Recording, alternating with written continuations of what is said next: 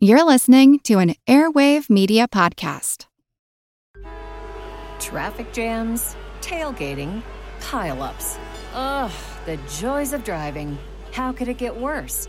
The federal government wants to have a say in what you drive. That's right. The Biden administration's EPA is pushing mandates that would ban two out of every three vehicles on the road today. Don't let Washington become your backseat driver. Protect the freedom of driving your way. Visit EnergyCitizens.org. Paid for by the American Petroleum Institute. The French Revolution set Europe ablaze. It was an age of enlightenment and progress, but also of tyranny and oppression. It was an age of glory and an age of tragedy. One man stood above it all. This was the age of Napoleon. I'm Everett Rummage, host of the Age of Napoleon podcast. Join me as I examine the life and times of one of the most fascinating and enigmatic characters in modern history. Look for the Age of Napoleon wherever you find your podcasts.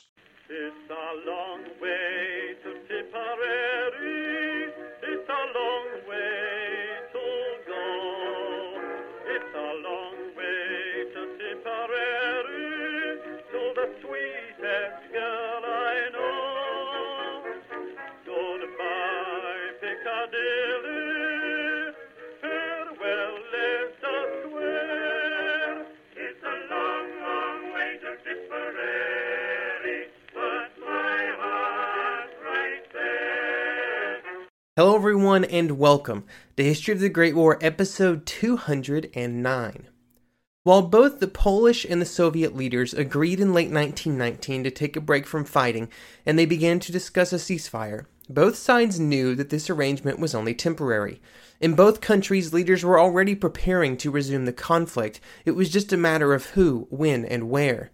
The armies of both countries used this time to prepare for a new round of fighting, with more men being sent into the border regions and a greater focus being placed on making sure that they had the weapons and supplies that they needed. For the Polish army, the situation was clear. They were fighting for the very survival of their new country, or at least the country as they knew it. For the Soviet forces, they would be fighting for the future of the revolution, and also the restoration of some of the land that had been part of the Russian Empire before 1914. When comparing the two armies, it initially appears that the Russians had all of the advantages. They had far more men, with the Red Army possessing over 5.5 million men in total at the start of 20, uh, 1920. To match this, the Polish army had just over a million. However, the Poles were able to make greater use of their available manpower, with a far greater percentage of them being actually combat effective. Millions of Red Army soldiers were either spread out around the country or found themselves stuck in replacement depots, waiting for equipment that could allow them to join combat units. The large number of reserves was still a benefit to the Red Army, and the Polish forces would have no way to replace large numbers of losses if something catastrophically bad should happen. Between the two armies were the people of the borderlands. Most of the early fighting would occur in these borderlands, or the areas between the zones of secure Polish and Soviet power. In these areas, many people who were not directly aligned with either side would suffer from serious violence as both sides moved through during their military campaigns. Throughout late 1919 and early 1920, both sides struggled to control and administer the areas that they had captured by the end of 1919. The Polish authorities found themselves in control of areas with few Polish people, making the control of the territory much more challenging. They would often resort to violence, especially in the areas that were believed to have supported the Russians. The blame for this support fell especially hard on the Jewish populations in the region, who were almost always judged to have supported the communists. As the fighting started up again uh, during the spring of 1920, the violence in the region just escalated. As the two armies moved through the territory, they often committed atrocities, as people who were suspected in any way of helping the other side were either re- arrested or killed on the spot.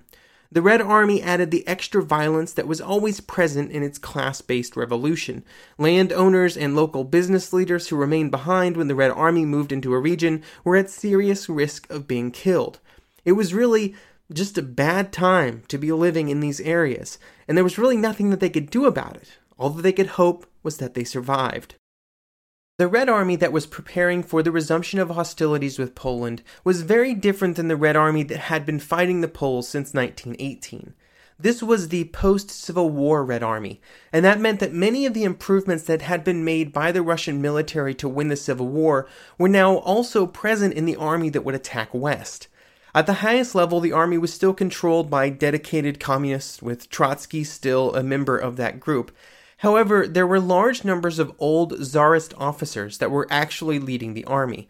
Officers that had been brought in during 1918 and 1919 and over the previous year had proved their loyalty and leadership abilities during fighting with the whites. There had been some defections to the white armies early on, but after a year of fighting them, and with the white forces being by early 1920 far past their point of greatest strength, there would be few desertions during 1920.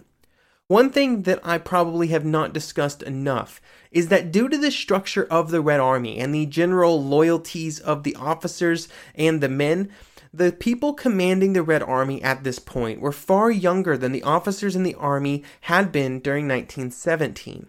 It was not all uncommon to see armies and army groups that were led by men in their 30s, positions that would have been occupied by men in their 50s and 60s during the First World War.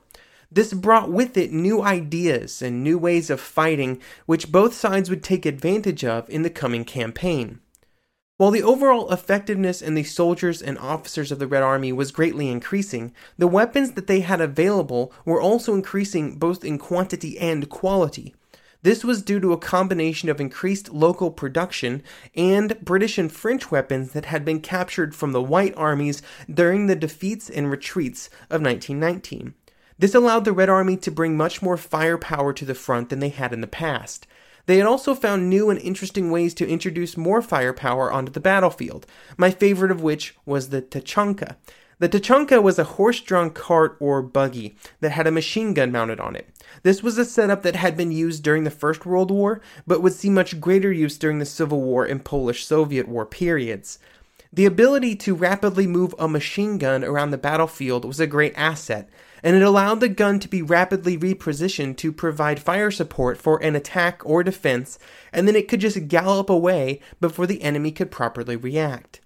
This is just one example of how both sides tried to increase the mobility and firepower of their forces. Another was simply a much greater emphasis on mounted troops. Both sides would field a higher percentage of cavalry than was typical during the First World War, and they provided a much greater part of both armies' fighting capability. Even though both Polish and Russian cavalry had the same basic goals, they did choose to accomplish them in slightly different fashions. The Russian cavalry was generally less organized but had larger numbers, and the more disciplined Polish units were often smaller. No amount of mobility could prevent the two armies from having to work around certain geographical features of the areas where the fighting would occur, and these were the geographical features between Western Russia and roughly Warsaw, where the Soviet advance would end. In this area, the Poles and Soviets would have to work around the same geographical features that had caused so many issues during the First World War and would again during the Second. The entire front occupied by the two armies was over a thousand kilometers long. However, not all of this territory was suitable for large offensive operations. In the north, the new countries of Latvia and Estonia forbid either side to march through their territory, and there were also large numbers of lakes and forests which impeded movement. Then, on the southern end of the front, the Carpathian Mountains and the Dniester River reduced the ability of armies to campaign, and so they would be funneled northwards. This forced all of the fighting into the central area of the front, and this area had its own geographical features, the most noticeable of which was the Pripyat marshes. These marshes, roughly 60,000 square miles of them, were broadly a triangular shape, and this caused some issues for both sides. For the Russians, it would mean that any advance to the west would need to occur on both the north and south sides of the marshes, which would split their forces but allow the Polish army to concentrate as one unit on the western end of the triangle near Warsaw. If the Polish army then wanted to also advance, they would also have to split their forces, but at least they would meet a Russian army that was similarly divided. These problems and the slight Polish advantage in the defense would shape the fighting during 1920. All of the geographical oddities of these areas where the fighting would occur were incredibly important because the fighting would be very different than the mostly static fighting that had occurred before 1918.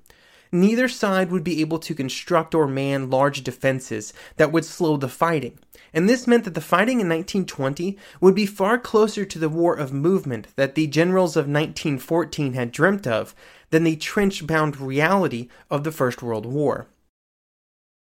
As I mentioned last episode, Pilsudski and the Polish army planned to attack into Russia as quickly as possible in 1920.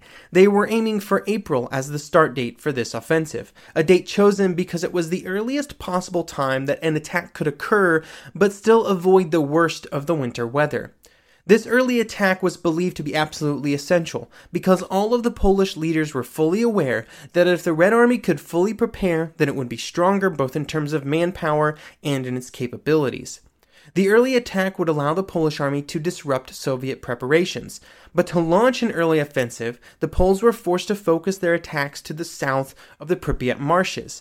But this did also provide the benefit of allowing them to assist the Ukrainians in trying to create an independent Ukrainian nation which, if it could be created and secured, would be very helpful to an independent Poland as a balance against Soviet Russia.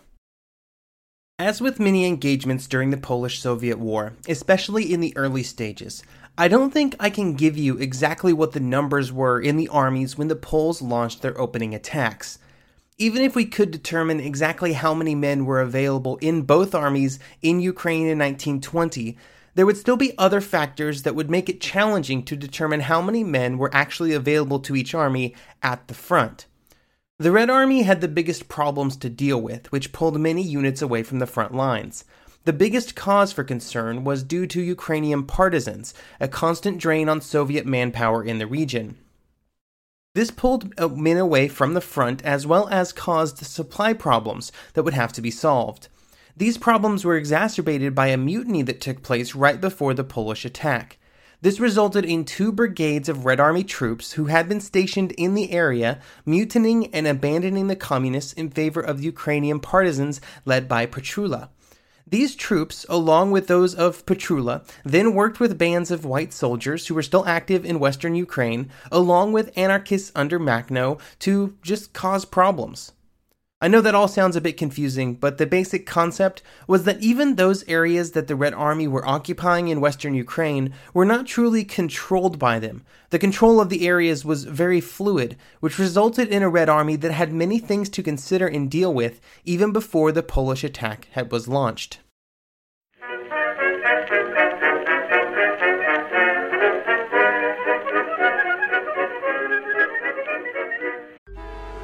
Traffic jams, tailgating, pileups.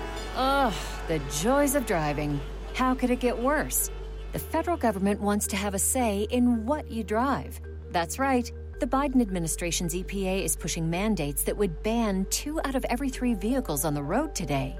Don't let Washington become your backseat driver. Protect the freedom of driving your way. Visit EnergyCitizens.org. Paid for by the American Petroleum Institute. Some of us love history. Others used to or never did because history was presented as nothing but the rote memorization of names, dates, and facts. Basically, the story got left out, and that made history kind of suck. My name is Greg Jackson. I'm a university professor with a PhD in history, and bringing history to life is my passion. That's why I created my podcast, History That Doesn't Suck. I want to teach you everything you need to know about U.S. history, but I do so through stories. Let me tell you about George Washington begging his men not to mutiny against Congress, Clara Barton saving Union soldiers amid enemy fire, enslaved Frederick Douglass risking his life for liberty, and about so many other figures as their real experiences make industrialization, social movements, and even congressional debates and tax policy come to life. Subscribe to History That Doesn't Suck today and join me, Professor Greg Jackson, every other week for a new episode, where I'd like to tell you a story.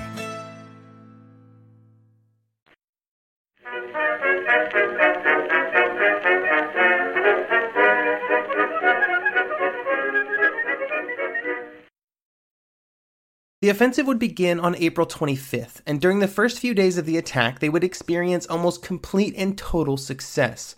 In just the first day, the Third Army would advance 55 miles from its starting point. This represented an advance far larger than expected, and instantly the goals for the offensive were expanded. The 4th and 6th Armies then joined in the attack as well, and they also began to advance. All around the front, Soviet divisions and units found themselves either cut off or surrounded, and or they were in very rapid retreat. In many areas, the equipment and especially the artillery would have to be left behind in a frantic dash to the rear. Retreating was at this stage the best option available. Many units that actually had the ability to stand and fight were quickly cut off since all of the units around them chose to run. The majority chose the path of retreat, though, and they saved their strength for another day. This allowed the Polish troops to continue to advance toward their primary goal, the city of Kiev. On May 6th, Polish cavalry would approach the city. The Polish plans had been had taken into account the assumption that the Russians would defend the city rapidly, but instead, when the Polish cavalry arrived, they found it almost completely abandoned. This was in some ways good and, and also bad for overall Polish objectives. Capturing the city was, of course, fantastic. It was one of the overall goals for the attack. However, the fact that it was undefended and that the Red Army had, for the most part, retreated from the Polish advance meant that there had been no available opportunities to trap and destroy the Soviet forces. The Red Army already had an advantage in terms of manpower, and capturing some square miles of Ukrainian territory didn't really change that equation in any meaningful way. Instead, the Polish troops just had to halt the advance after arriving in Kiev. They could not really advance much beyond the city, and so they had to reevaluate the entire situation before determining what to do next. Up to this point in the attack, things were going incredibly well for the Polish forces. During just two weeks, they had attacked, advanced all the way to Kiev, a distance of 200 kilometers, defeated two Soviet army groups, and rounded up 30,000 prisoners. But as I mentioned, they had not captured as many prisoners as they had hoped, and this left Pilsudski feeling a bit concerned. The entire Polish strategy had been based around a rapid advance to throw off the Soviet preparations, and while they had done this, they had not been able to damage the armies in front of them as much as they'd hoped. Instead, the army had rapidly turned to flight.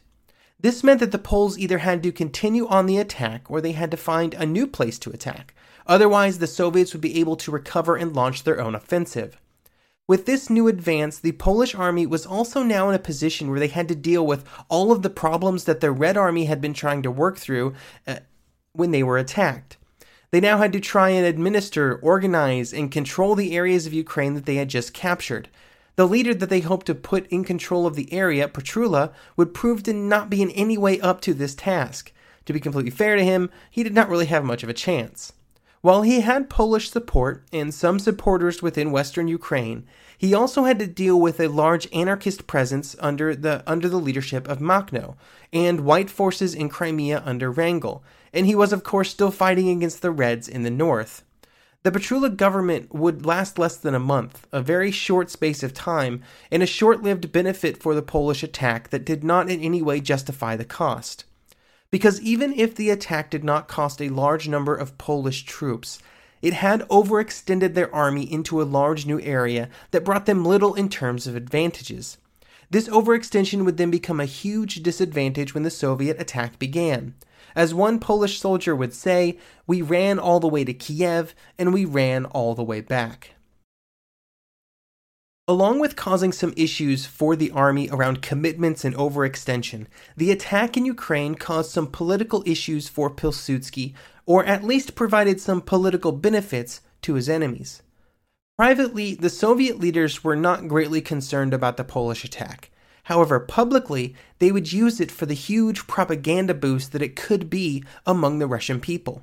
As was so often the case in history, and even during the Russian Civil War, the communist officials were able to use the invasion of a foreign power to bolster their support on the home front.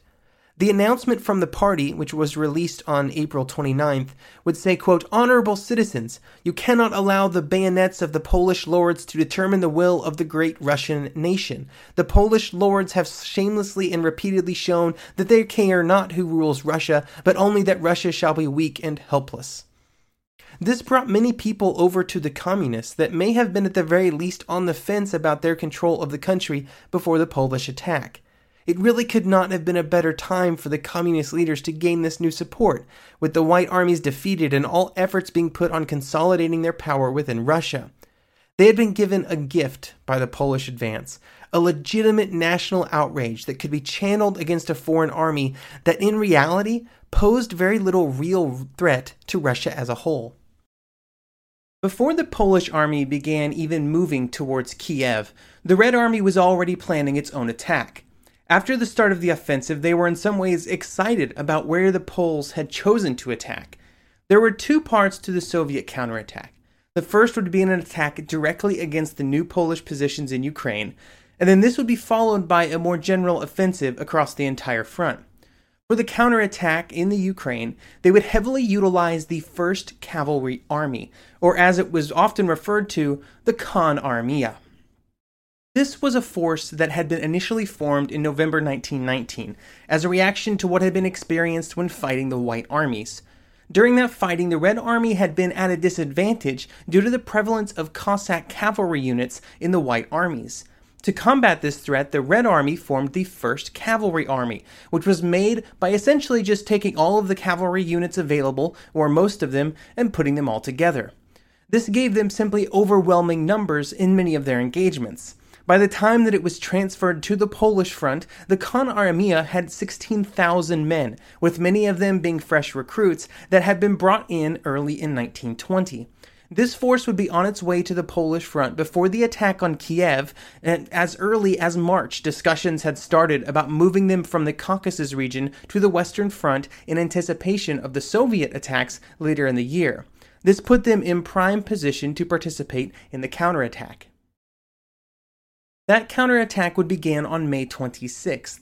For the first several days of the offensive, things did not go well for the Soviets. They had very poor intelligence about the state of the Polish defenses in front of them. They were in reality much stronger than they believed, which caused the Soviet army to spread out over the entire front instead of focusing their strength properly. There were also some issues in the tactics deployed by the cavalry, and its commanders met on June 2nd to discuss what was happening. One of the important changes that would have to be made was a shift in tactics away from what they, what they had been using against the white forces in the south. This had involved cavalry charges even against prepared positions, a strategy that had worked against the white defenses but had failed completely against the Poles. The Soviet commanders decided to change tactics, and instead of just charges, they would instead begin to attack the Polish fortifications in dismounted formation. They were essentially turning their cavalry units into dismounted infantry, and it would work. When the attack began again on June 5th, a string of successes would begin that would not end for two and a half months. This unbroken string of successes was impressive for many reasons, not the least of which the fact that the Russians did not greatly outnumber the Polish defenders, and the Russian logistical capabilities were almost non existent.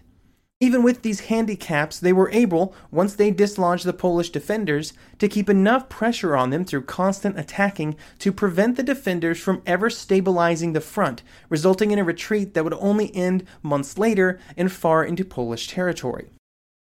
With their advance into Poland, the Russians would create the Polish Provisional Revolutionary Committee, or Polrevcom.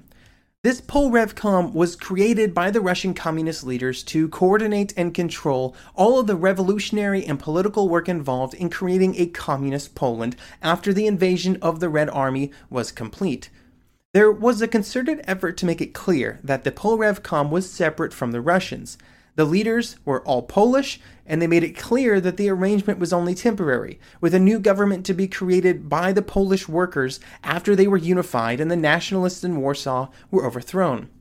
From the very beginning, they would run into a huge variety of problems that would very quickly result in the downfall of the Polrevcom as a concept. As was so often the case, the most pressing issue was food.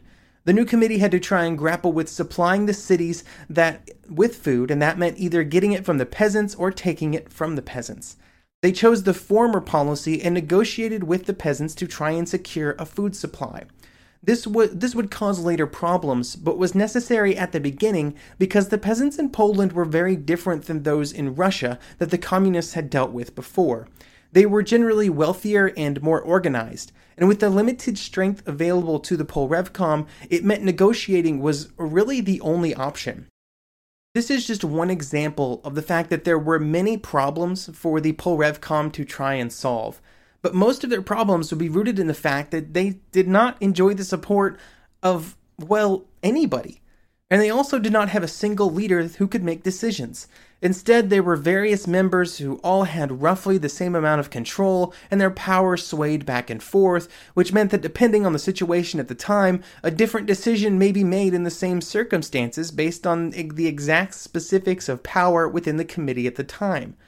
Even if the decisions were completely consistent, that would not have solved the problem of support. They simply did not have enough of it. Even the Polish Socialist Party would declare their support for the government in Warsaw, mostly out of concern that the Polrevcom was just a puppet of Moscow. This left the communists with only one option the Red Army. And next episode, we will join them on their advance towards Warsaw.